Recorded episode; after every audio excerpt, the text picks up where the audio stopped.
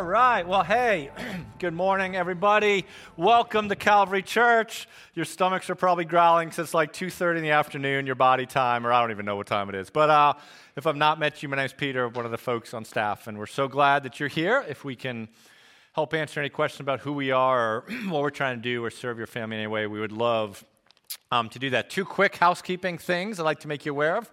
Uh, the first is, and we've talked about this for a while, but we have uh, an app, right? A Calvary Church app that our tech teams worked really hard on, and I'd love to make you aware of that. There's a little dealio behind me where you can see where to download it. You can also get to it through our website.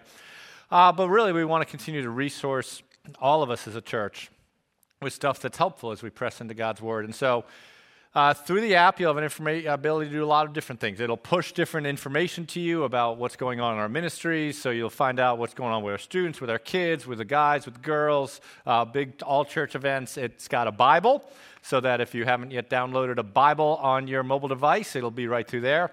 Um, you can stream the service live, and so if you just have a phone with you instead of uh, your computer or whatever, it's an opportunity to do that. And then also, what we've talked about in the beginning of the year, or when I got back from sabbatical, is man, we, we want, especially in this sermon on James, to provide resources to you to help you know what the Bible's about and grow in that. And so on the app, there's a way for you to take digital notes for every sermon. We have sermon points, and there's some notes on there so that you can fill in, keep track along. And so if in five years, you want to know, like, what is James 4 about? Uh, it'll be one resource we have for you. So you can check out the app. We'd love to make you aware of that um, and hope it's a, a useful tool to you. Second thing we want to do is we talk a lot here at Calvary about um, being the aroma, the sweet aroma of Jesus in our community, right? We want uh, to represent God well and we want to serve people well and serve families well. And so uh, Thanksgiving is coming just thought I'd let you know that. You know, everybody's telling us Christmas is coming, but first there's this little deal called Thanksgiving. Thanksgiving's coming, and his, historically, this time of year, we really want to use all the things and all the ways God's blessed us to be of a blessing to others. So I want to invite you. Uh, with us as a church, we have a great opportunity to serve people uh, here and around the world and in different places. And so, a few different things that are out in the lobby that you can grab, that you can pick up, that you can help meet needs. The first is this, which is a little uh, put it together shoebox kind of thing. We partner with Operation Christmas Child, we have for years, and it's an opportunity for you and your family if you want. There's instructions. You can put this together, you can fill it with all sorts of variety, variety of items, and then there's a little gospel message. And this literally gets sent uh, around the world um, to different people to try to show love and also to show a little bit of truth. And so there's information about there. You can grab it on the 21st of November. That's going to be the Sunday that we have a chance as a church to, to bring all these items back uh, to then give them away. So this is an opportunity for you if that interests you. Or we have an opportunity, we have people that you know uh, different friends or different family members or folks, neighbors that some of you have told us just have needs this time of year in terms of food or whatever. We partner with different ministries in the community who have already let us know of needs there for food. And so we have an opportunity to help meet some of those needs. And so as you leave, you'll not only see shoe boxes, but you will see these amazing brown bags from Amazon.com that we purchased in bulk. And on these bags, we, are going to do a few different things. One is just provide some food. There is a shopping list. And here's the plan, right? The first service got this, so I know you we will be able to get this, right? On this shopping list, there are various food items for you to buy. What do you think you do with those food items and win this bag? Huh? Yes, exactly. I thought I heard someone say, keep it. I'm like, no, you don't keep it. You go to your favorite supermarket of choice and you put what is on the bag, you purchase that, you put it in the bag, and then you bring the bag back with these items, and we're going to have a different way for folks to collect it, right? If the bag doesn't say, like, pickled duck's eggs, we do not want you to put 17 cans of pickled duck's eggs in the bag, right? What the bag says, put the food back in it, bring it back on November 21st. If that isn't something you'd be interested in doing, we also have uh, tags out there. One says turkey. This is not for you to give to your significant other, right? hey, babe, this is what I think of you. Love ya, right? This is guess what you do with this? If you pull one of these out, man, on the 21st, come back, bring back a turkey. Uh, or we have opportunities for gift cards. And if you, this is a $10 gift card. If that's something you'd like to do, if you have the means to do it, no pressure, bring a gift card back. And on November 21st, we're going to tell you the ways that we're going to collect this. There's going to be a great opportunity for us to, to give those away to people, uh, people that you know and people you even don't know in our surrounding uh, neighborhoods, and really serve and show God's love. So we're excited about it. We'd invite you to be part of that. And then one other thing I want to make you aware of on the way out on your right, you're going to see a giving thanks board, and there's some white pieces of paper. And we just thought, man, it'd be great just to capture as a church what has God done in your life recently that you're thankful for. I think sometimes we don't have the opportunity to think about that. We, we, some of you are going to do it on Thanksgiving morning, right? Grandpa's going to say, I think it would be nice if we all shared something we're thankful for. And you're going to be like, oh no, what am I thankful for, right? So maybe, like, maybe we should always be thankful people because God's given us a lot, even if we're going through hard times. And this is a way for us you to write on here anonymously, throw it on the board, and then on the 21st, we'll capture some of the things God has done and is doing in our church. And so we'd invite you to do that. So, a couple of housekeeping things about um, the app and about our Thanksgiving service. And we're excited about the way to continue to meet needs um, in the community and throughout the community. And I'm excited about today's sermon. And uh, if you haven't yet had a cup of coffee, my analogy in the first sermon is, uh, man, it's like a, it's like a four-inch T-bone steak we're going to get into today. So, uh, I mean, I'll pray now, and you can get a free cup of coffee and caffeinate yourself because we're going to go. Okay? Let me pray, and we'll jump into it. Father, I'm thankful for the reminder of the things we've sung of who you are, and we do take that for granted so many times. And you're glorious and majestic and overflowing with abundant and steadfast love to us. You give us grace. You've created us. You invite us into relationship with you. And those are remarkable truths that we should not take for granted. I pray as we open up your word on this passage that um, is an important one, that you'll be with us, help it to be communicated clearly, help us to hear what you would have us hear from this time. Uh, and as always, Lord, we pray that Jesus is honored and is glorified, and it's in his name that we pray these things. Amen. Well, today we are um, going to be talking about a relevant issue, right? An important issue that's, that's in our culture, and it's an important issue in terms of religion and, and, and, spirituality. And if you would take some survey, and I've not taken this survey, but there are surveys out there that'll tell you kind of what different people believe about religion. And when you, when you do look at those surveys, you do see that there's a certain segment of people who are like, you know what, I don't really believe there's a God. I don't believe there's anything bigger. I believe it's just us. I believe the story's over. There's another segment of people that when they're polled on their religious beliefs, they're like, yeah, you know, I believe there's a God, something bigger, but I think this is, this is a one way ticket. This is the only reality there is when my time here on earth is done. That's it. All this idea about heaven, about hell, that's, that's nice, that's interesting, but I don't really believe that's true. And maybe this morning that's where kind of we're all in different places on our spiritual journey, and maybe for some of you this morning, that's where you find yourself on the journey. But when you look at those surveys, or even just you having conversations with folks, there's this other segment, this other percentage of people who will say, Yeah, you know what? I do believe that there is something bigger than me, and I do believe that when this story is over, when my life here on earth is done, that there's this experience after this, right? That there's something called heaven after that. I believe there's something bigger than me. I believe there's something called heaven that comes after this. And I also believe that what determines whether I get to enjoy that and experience that is how well I live my life. I believe that if I do more good than bad, that is actually really helpful and really important. And that's the barometer that this bigger being looks at to kind of determine whether I will get to have good stuff happen when I die or bad stuff, right? That's a common thought out there. And again, maybe some of you, that's kind of where you came in and you're like, yeah, when we have conversations with people of different faith traditions, that's kind of a big conversation because a lot of faith traditions, what we do and how well we live, that is the factor that determines whether that person within that faith tradition gets to spend eternity with whatever their concept of God is. This issue is an important issue and it's a relevant issue, and it's, it's one that if you get 10 minutes into a conversation on religion or spirituality with people, that we're going to stumble into. And it raises really good questions. Questions like, well, do you need to do good things in order to get to heaven? What what if you say you believe in Jesus, you believe that story, but you don't do any good things, right? It raises the question of What's the relationship between doing good works and having faith, and, and how does that all flow together? And so today, those are some of the questions that we're going to talk about as we walk into this. What we do here at Calvary Church, if you're visiting, we open up a book of the Bible and we go through it verse by verse, paragraph through paragraph. 90% of the time, that's what we do. We're in a letter that Jesus' brother wrote to some Jewish Christians.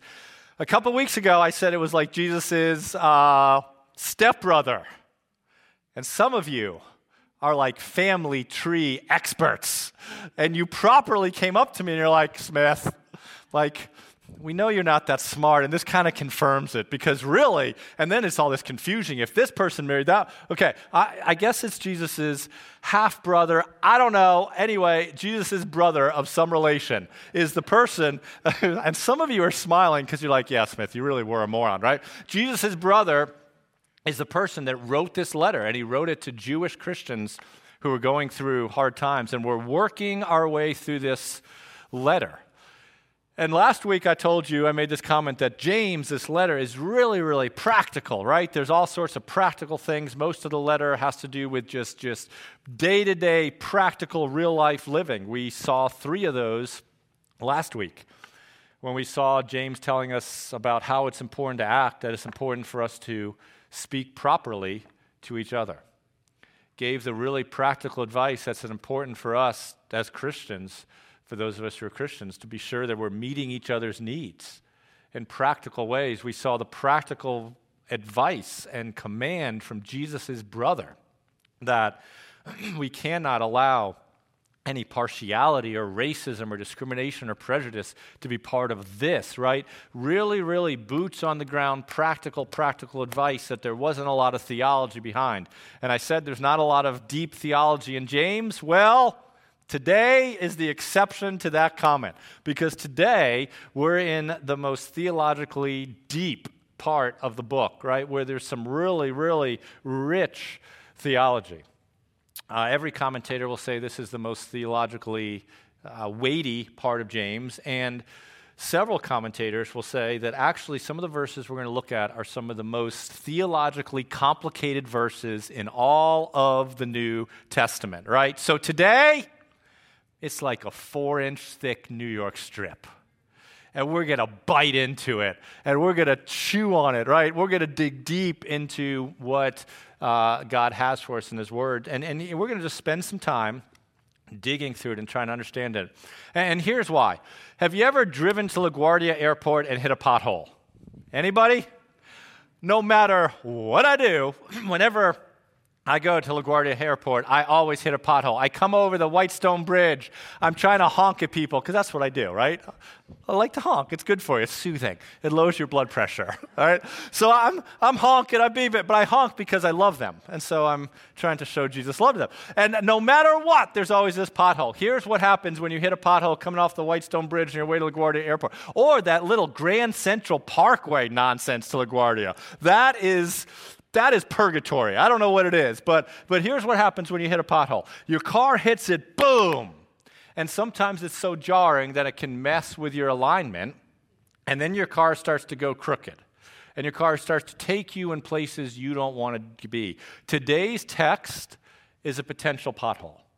Today's text, for those of us who are newer to Christianity or we've never studied it or we're like, I've read it, but I don't really understand the Bible, today's text has the opportunity for us to hit it and then theologically go in a direction that isn't in line with Scripture. And so I don't want that to happen. So we're going to we're going to dig into it. Our text today is James 2, verses 14 through 26. James 2, verses 14 through 26. If you got a Bible, you can open it up or open it up on your device. We got free Bibles out there. We have it in Spanish, Chinese translations, and English translations. Love for you to get one of those.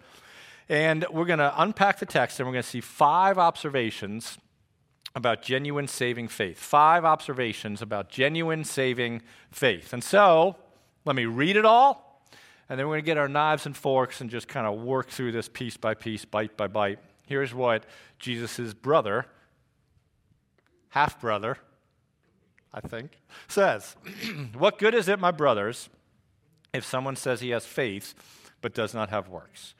Can that faith save him? If a brother or sister is poorly clothed and lacking in daily food, and one of you says to them, Go in peace, be warm and filled, without giving them the things needed for the body, what good is that? So also, faith by itself, if it does not have works, is dead. But someone will say, You have faith and I have works. Show me your faith apart from your works, and I will show you my faith by my works. You believe that God is one, you do well. Even the demons believe and shudder. Do you want to be shown, you foolish person, that faith apart from works is useless? Was not Abraham, our father, justified by works when he offered up his son Isaac on the altar? You see that faith was active along with his works, and faith was completed by his works. And the scripture that fulfilled that says Abraham believed God and was counted to him as righteousness and was called a friend of God. You see that a person is justified by works and not by faith alone. That right there, that is a potential pothole. We can hit that thing, and our alignment can take us in a way that, that is not the correct, straight path you see that a person is justified by works and not by faith alone. And in the same way, was not also Rahab the prostitute justified by works when she received the messengers and sent them out by another way?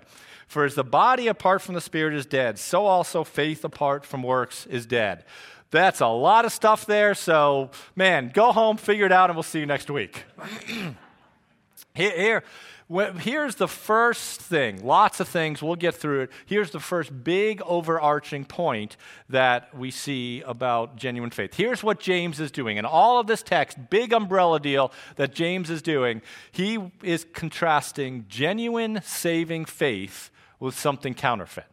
What James is doing is contrasting genuine saving faith with something counterfeit. Now, let me, let me explain what I mean by saving faith, okay? Because when you come to church, we like to throw out these buzzwords sometimes and not define them. We talk, like to talk about, I've been saved by my sin, right? Salvation. It's like, well, okay, well, let's, we need to know what we're talking about. Otherwise, that's just a code word that isn't understandable. Here is what the narrative, the true narrative, the true story of the Bible says. The, the true narrative of the Bible says that every single person in this room and in the world was born into sin and has committed sin. Every single person's born into sin and has committed sin, and God is real. There is a bigger being than us, and that God is just.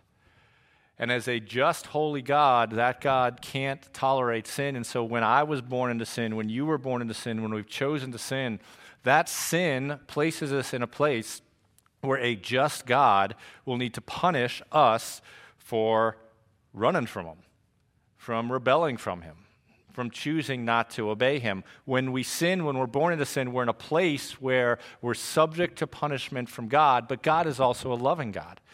And a loving God doesn't want to punish the people who he made and he adores. And so the solution is there's people like you and like me who have sin, sin who deserve punishment, but God in his love doesn't want to punish us. And so Jesus, God's Son, came fully God, fully man, to be a substitute for us to stand in our place so that all of the punishment that we deserve, all the punishment I deserve for what I did wrong, in His love, God says, I'm not going to punish you, Peter. Jesus says, Father, punish me instead of Peter. Jesus says, for every single one of us sitting on a blue chair today or listening online, Jesus said, punish me instead of them. And then when we respond in faith to what Jesus has done for us, there is, Christian buzzword, salvation. Saved from sins, right? Because God says, okay, I am forgiving you, right? I'm willing, because of your faith in Jesus as a substitute, to take your sins and to give to us forgiveness. When I'm talking about saving faith, that's what I mean. When I say salvation, when I say saving faith, when I say saves, I want to make sure you understand what those terms mean. And what James is doing in this whole section, he's saying there's this, right? Saving faith that is effective, and then there's something counterfeit, and then there's something fake that's not that. So, so what does James want us to know about genuine saving faith? What's within that? Well, he tells us in this very first verse, in verse 14 of chapter 2, he says this what good is it, my brother, if someone says he has faith but doesn't have works? Can such faith save him? Understanding kind of all of this, we got to dig into this first word, save, because we got to know what it is. Because some people say, oh, that really doesn't mean like not being punished for your sins and being separated from God. It just means like, ah, oh, your life will be a little better. And until we know what he's talking about here, we're never going to understand what he's trying to contrast and what he's trying to say. James in chapter 1, Jesus' brother, talked about how the truth about Jesus has the power to save us from being punished for our sins it would be very, very strange for James, just a few paragraphs later, to have a different meaning of the word. This word in the New Testament does mean many things. Sometimes when you see the word save, it means like you're going through a trial and you're saved from the trial, right? You get a flat tire because of the pothole, AAA comes along and saves you. Maybe I should work for AAA. These guys are cool, man. They just show up and do stuff. Next part that sometimes save means in the Bible is this idea of you're, you're developed more like Jesus, you're being sanctified, you're being improved. But most uses in the New Testament, when it's talking about saved, it means you're not guilty anymore. You're not guilty anymore. You've been forgiven. You've been freed. That's what James used this word for earlier on in the text. That is what James is using it here, right? This, this normal usage where your faith, your genuine saving faith in what Jesus did, has helped you avoid and not be punished by God. And what is this verse saying about genuine saving faith, right? What good, this is what it says. What good is it, my brothers, if someone says he has faith but does not have works? Is that type of faith genuine saving faith? James is contrasting genuine saving faith with something counterfeit. And the point he's making here in this verse is the second observation that genuine saving faith will reveal itself in works. Genuine, real, effective, saving, non counterfeit faith will reveal itself in works. My wife, Casey, for Christmas one year, or birthday, or Mother's Day, um, there was this type of bag she wanted, right? Kind of this handbag uh, that she wanted and she was excited about. Um, and man, she's an amazing wife, right? Uh, and, and so we wanted, I wanted to give her this deal that she wanted. And so for Christmas, she'd asked for this thing. And she, at some point, actually received two of these bags. Okay? These kind of designer bags. She got one from somebody, I don't know who it is, but the, so it's okay. None of you. Okay? She got another from me. I'd saved up some wedding money, right? And then I had either, I think what I did is I tricked her, because I think we went to uh, the city one time and we walked past this store, and I'm like, babe, why don't we just go in and look? What color do you want, right? And then I think I went home and ordered it. So for Christmas, she got two different bags. She got one from somebody else, then she got one from me. When Here's the deal with these bags. When you get one of these bags, if in the course of this bag's life it gets a tear, it gets a splotch, you can take it and they'll either repair it or give you a free one. And so both of these bags in the course of their life had a few things happen, right? By the same brand, same maker. One from one person, one from me. So one time we went to the city because the bag had a little tear, the zipper was a little off, and we're like, I'm like, babe, let's bring them fancy bags and get these fixed. So, we're on the Upper East Side, feeling very Manhattan y. We're somewhere high up on Madison Avenue. We walk into this designer bag store. Somebody in a very Euro tailored vest opens it up and says, Good day. Would you like some champagne? And I'm like, Babe, we ain't at White's Diner anymore. Like, right? so, we walk in, and my wife's so sweet. She says, I got this bag, and I got this bag. Remember, this bag's from somebody else, this bag's from me. And she said, You know, it's a zip. The, and so the, this person looks at the bag, and they say, Ma'am, I've got to tell you something. it's not how they talked, but it makes the story better, right? They're like, This bag, the bag I gave her, she's like, We'll take care of this bag. But, ma'am, this bag, is fake. dun, dun, dun, dun. And they're like, they're looking at us like, you bought this somewhere down on Canal Street for $1.50 and a free pretzel, and you're trying to get a new bag. And then they said to us, This is how we know that the bag's fake. Don't worry, not many people know this. I'm like, let's just get the champagne and run out the door, right? They say, This bag is real because the straps are a certain strap size. And if you look here in the bag, you'll see this little thing. This bag strap size we don't make because it's fake, right? It's not real, it's counterfeit.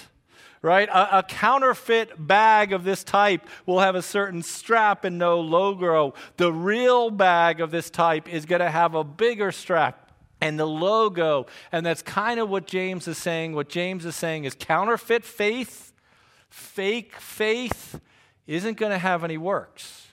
But real, genuine, saving faith is going to have some works. Genuine, saving faith, the real thing, is going to reveal itself in works, which then raises this really, really important question the question of, well, okay, does that mean that this is what saves us?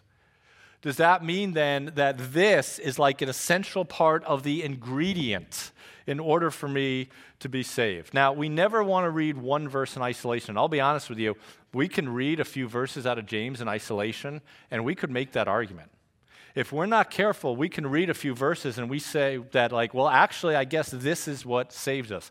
Never read just one Bible verse if there's other Bible verses that speak to the issue because you can get confused. You know what does that?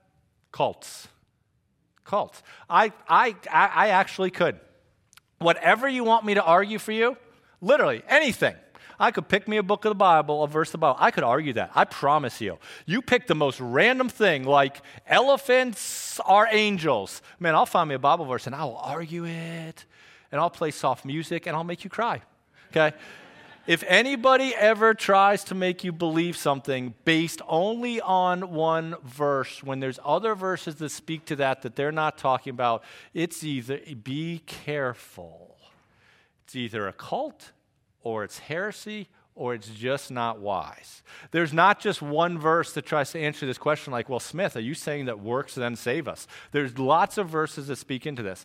James, Jesus' brother, wrote this about 30 or 40 years after Jesus' murder and resurrection and going back to heaven. Later on, a pastor, a guy named Paul, started to flesh out this more and write to it. And Ephesians 2 8 9. If you don't know, if you're new to Christianity, or you've been a Christian a while and you don't know Ephesians 2 8 9, uh, man, it's a, you, you need to know it. If you're not a Christian, you're trying to figure out, man, what do Christians believe? How's this? Ephesians 2 8 9. This is helpful for us to play this out. Here is what Ephesians 2 8 9 says For by grace you have been saved, genuine saving faith, forgiveness of sin. For by grace you have been saved through faith. And this is not of your doing. It is the gift of God, not a result of works, so that no one may boast. When we look at the totality of what the Bible says about works and genuine faith and faith, we read this along with James. And what it's saying is this here's what saves you. You know what saves you? It's not your faith. What saves you is God's grace. God's grace is what saves you. You receive that through faith. And then when your faith intersects with God's faithfulness and grace, God says, Man, you're forgiven.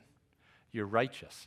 What Paul makes clear is it is not of works, lest anybody should boast. Not works.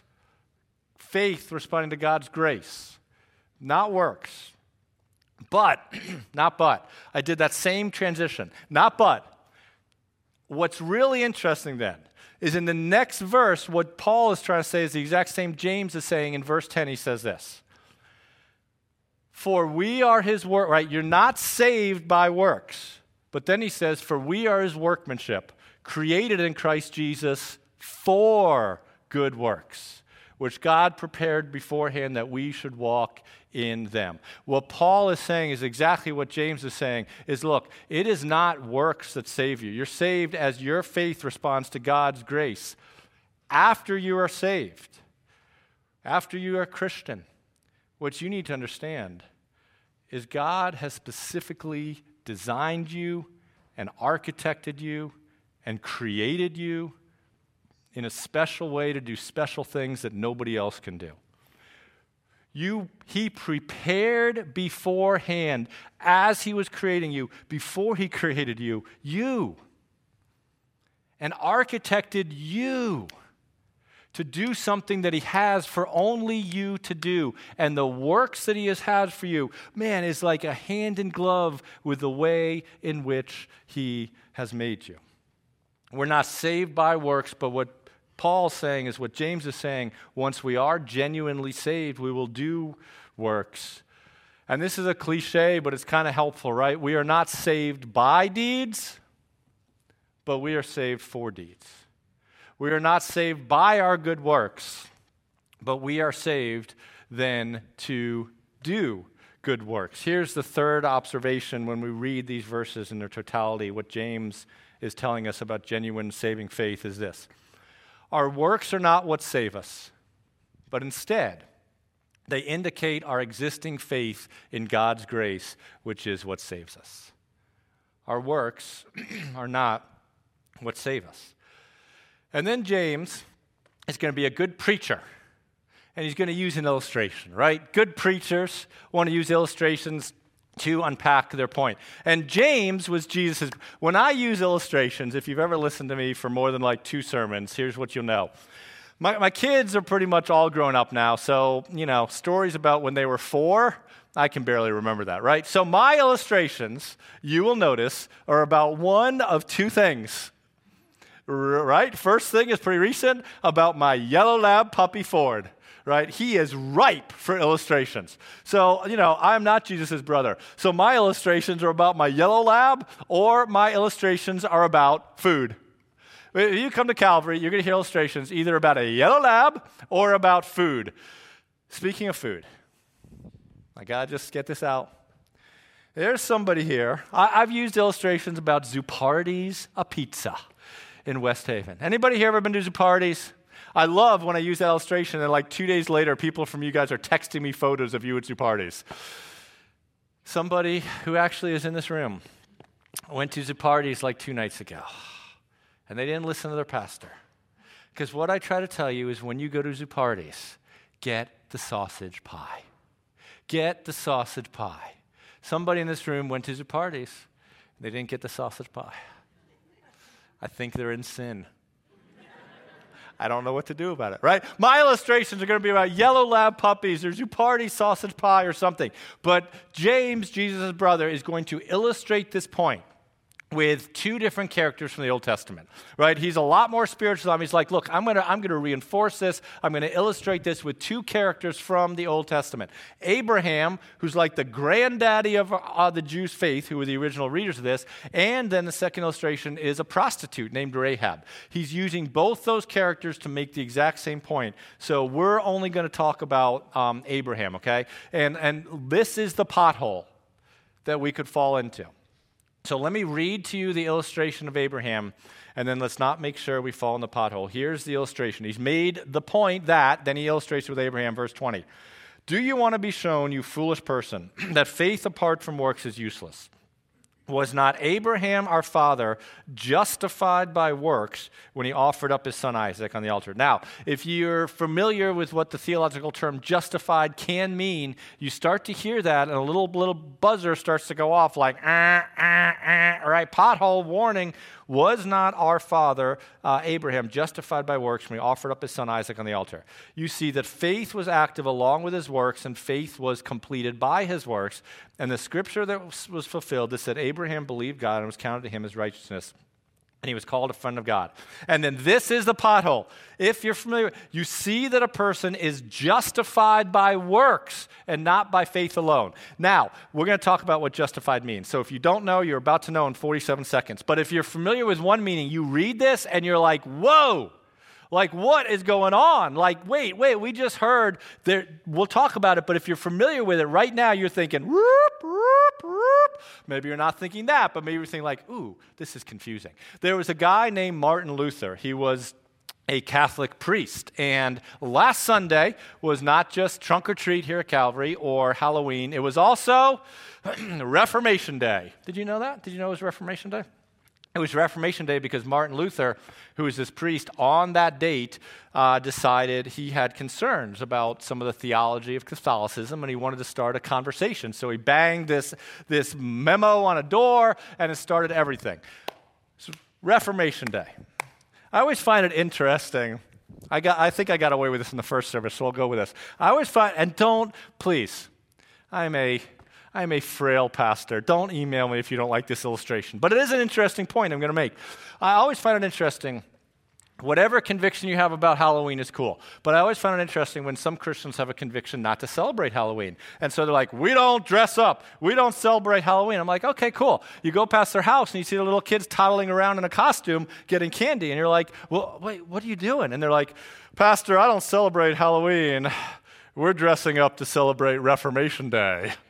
I'm like, isn't your kid just dressed up going to get candy from their neighbors? Yes, but it's Reformation Day, not Halloween. Martin Luther was the guy that started Protestant Reformation. Martin Luther, scholarship is, is divided, but he did not like this verse. And there's some scholars that will say he didn't like it so much he actually didn't think James should be in the Bible because he thought it wasn't accurate. That doesn't seem to be the depth of his dislike, but, but he didn't like that because this phrase, a person is justified by works and not by faith alone, pothole. So we need to make sure we don't get our theological alignment out of order. So to understand this, if you haven't had a swig of coffee, swig of coffee, we're going for it. Here we go. Two things to make sure we don't get our theological alignment out of whack on this is to understand what does justified mean and to understand the sequence of what actually happened in Abraham's life. Justified has two different meanings theologically. The meaning that Paul always uses is justify, well, it doesn't have two different meanings. It means to be declared righteous. Okay? That is the theological meaning of the word justified. It's not the TV show that was on Netflix. It's a theological word that means declared righteous. But there's two different ways that term has nuances and plays itself out. The first is this when somebody responds in faith to what they understand about Jesus, in that moment, Boom, person has faith. I believe in Jesus. They are in that moment declared righteous, where God says, You are righteous. I'm declaring you to be righteous. You're forgiven. Boom. Got it? There's a second meaning of what justifies, second nuance, second way it's played out, right? This idea of being declared righteous, which is what James is doing.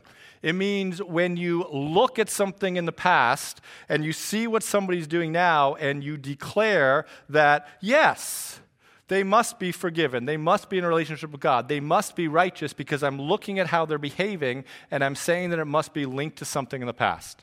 Have you ever seen anybody pop a shoulder back in? Ever had a dislocated shoulder? I've not. If you've watched Lethal Weapon, you've seen about a 5,000 shoulders popped in. Here's what happens with a dislocated shoulder. It pops out.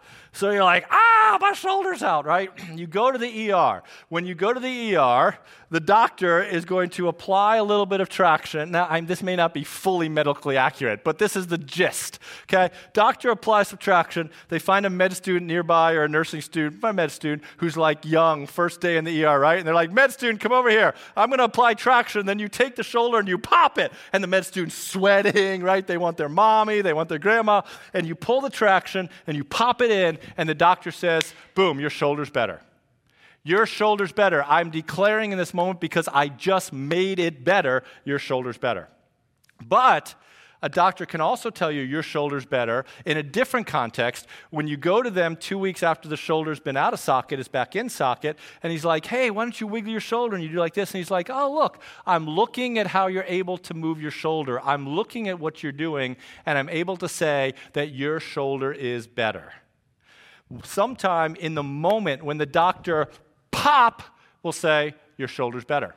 Other times, the doctor will watch you use your shoulder and say, Oh, your shoulder's better. Not because they made it better then, but because they have watched what you're doing, and because of what you're doing, they realize it must be better.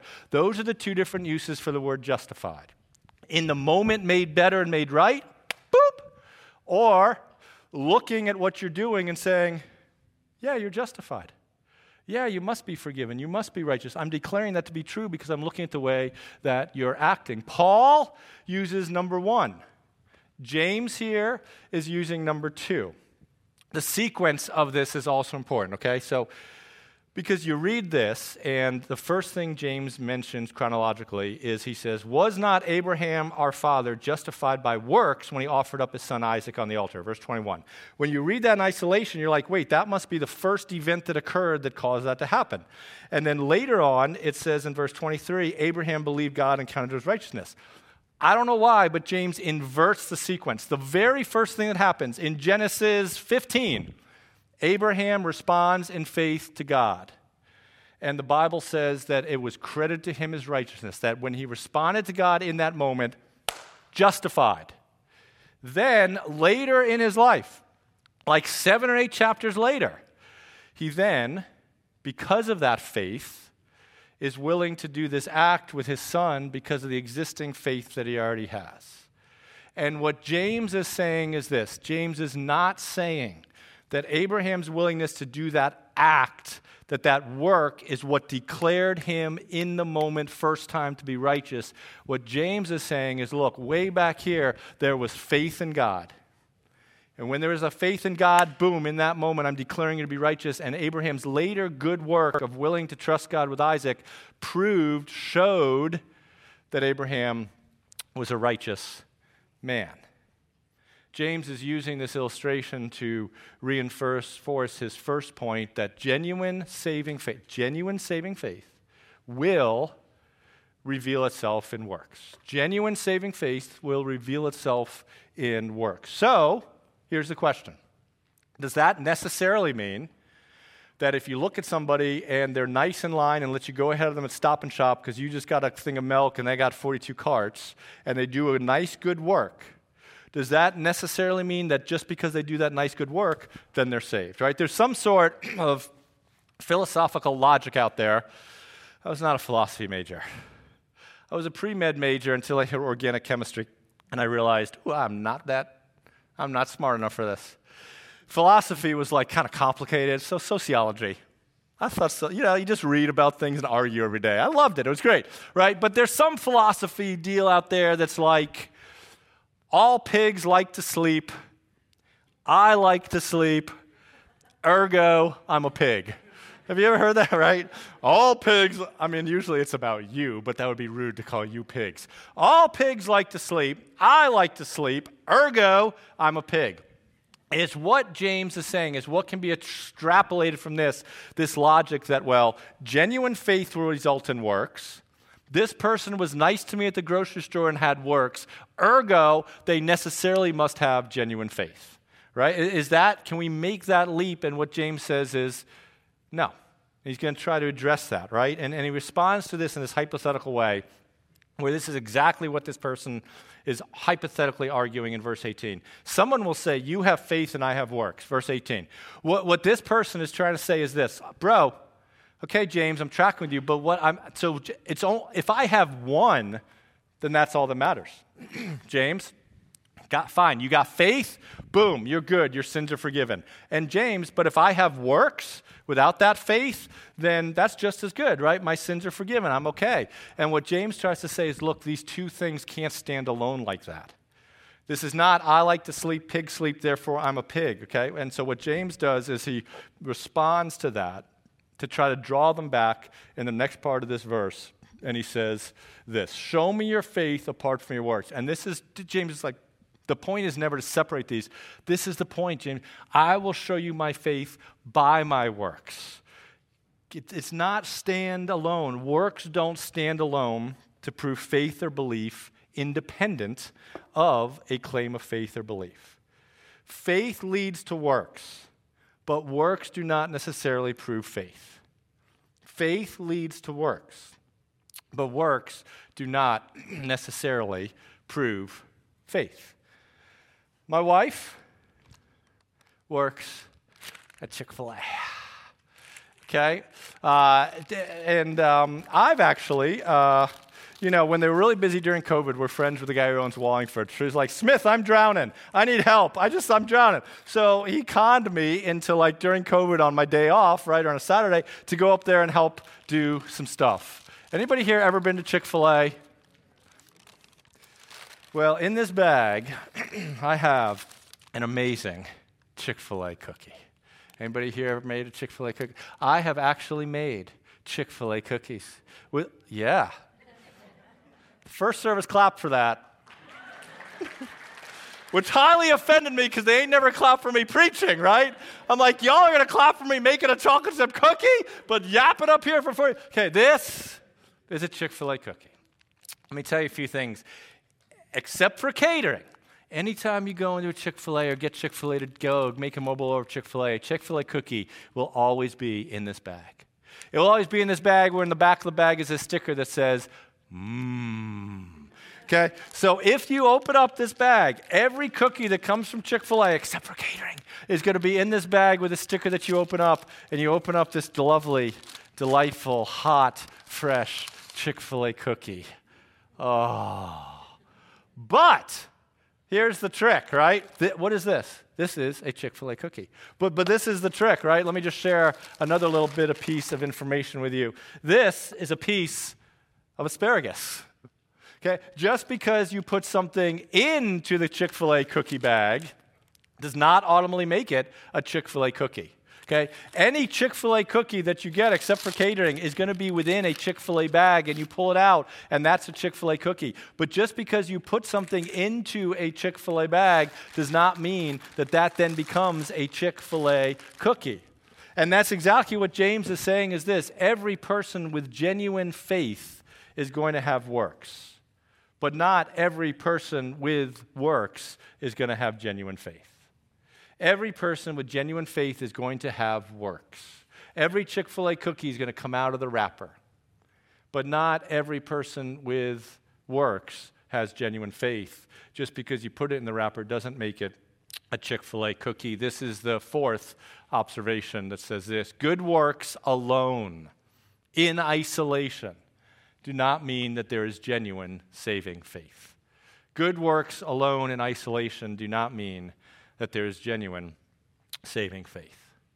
And then there's one last final point that James is going to make here about, about faith and about saving. He kind of shifts it just a little bit, I think, right? I could be mistaken, but other commentators, uh, I, am with them in this. And, and here's the last point James is going to make that we're going to pull out of this for this morning is this. Verse 15.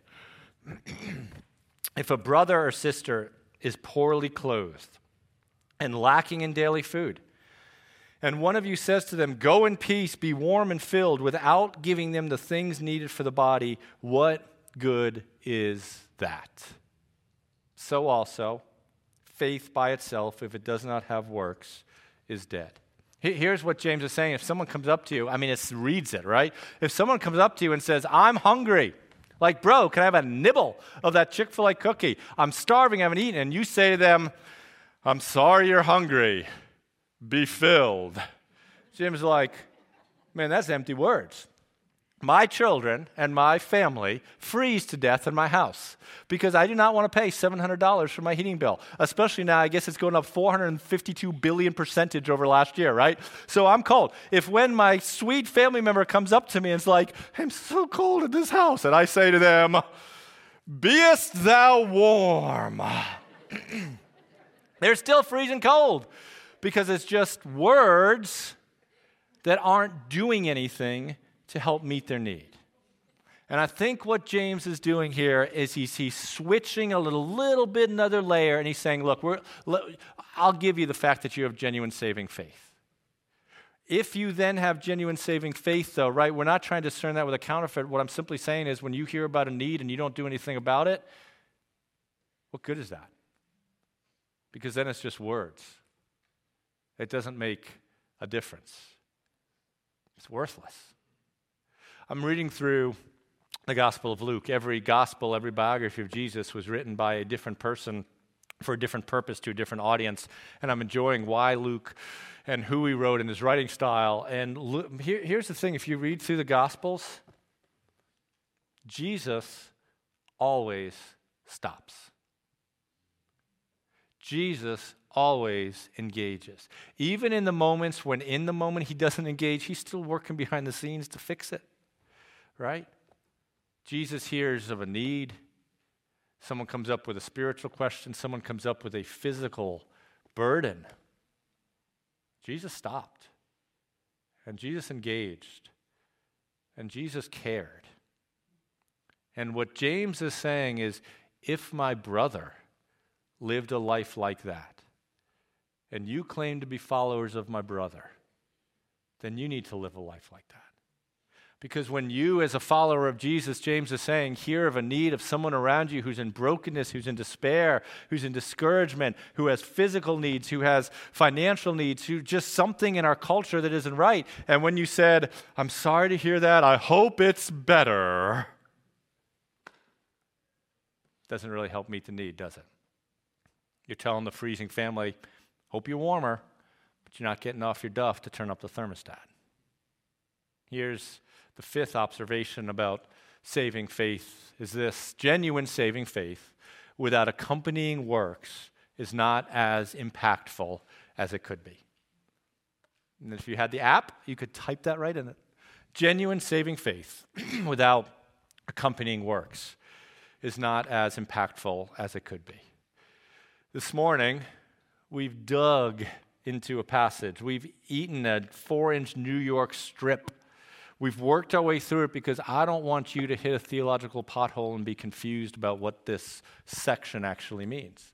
And we've pulled some different things about it, right? What we've seen this morning is these five observations about genuine faith that James is contrasting genuine saving faith with something counterfeit. We've seen that genuine saving faith will reveal itself in works, that our works are not what save us.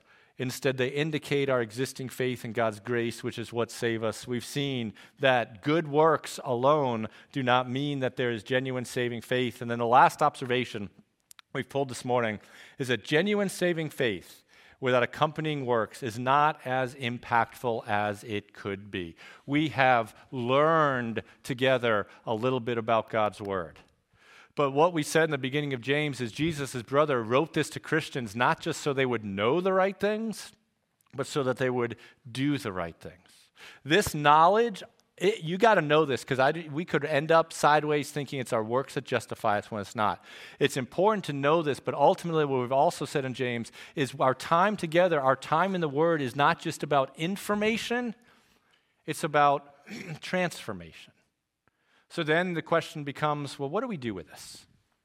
What, what handles can we put on this when we leave here today, when we wake up tomorrow morning? And, and here's the first. Right? I'm just going to give you three kind of application takeaways.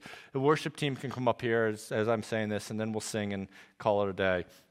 If you're a Christian, God has, like we said in Ephesians 2:10, specifically designed you for a particular work and a particular role that he wants you to play.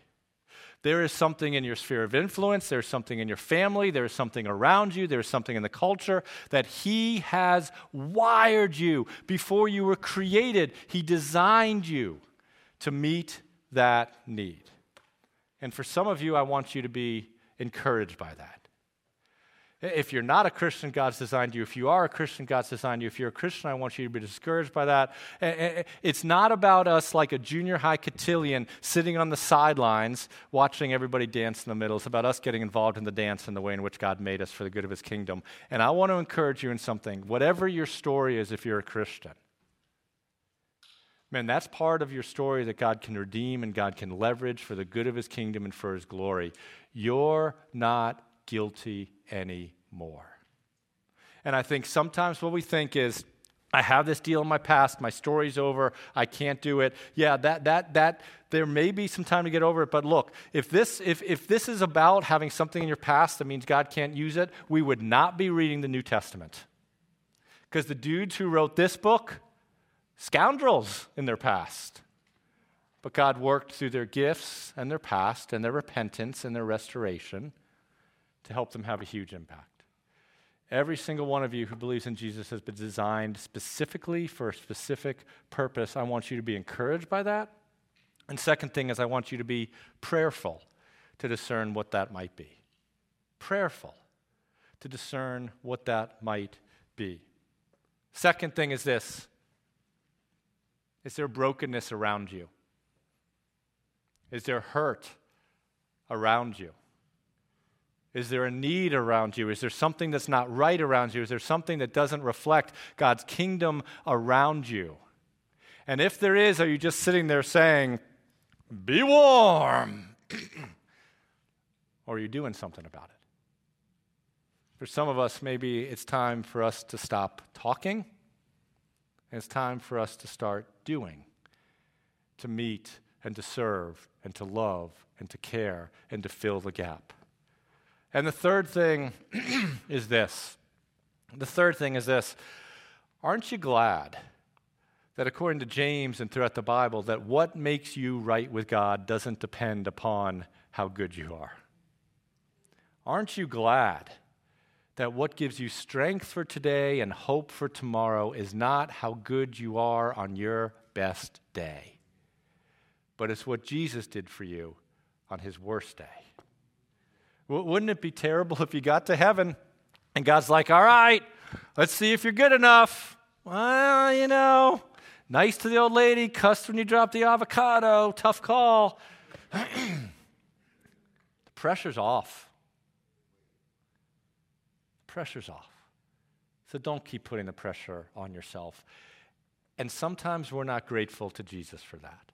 And so here's the final kind of practical takeaway is this. Tomorrow morning, when you get up, some of you drink coffee. How many of you drink coffee? Raise your hand. Yes! How many of you say, I hate coffee, I drink tea? Okay. How many of you are like, I saw on Facebook I should start with warm water to cleanse my intestines? How many of you drink warm water? Okay. Whatever you drink tomorrow morning coffee, tea, orange juice, milk, water here's what I want you to do. When you're pouring that coffee into your coffee mug, you know what I want you to do? I want you to make that a moment of worship where that becomes a moment that you trigger your mind wait, wait, wait, it's not up to me. Jesus paid it all.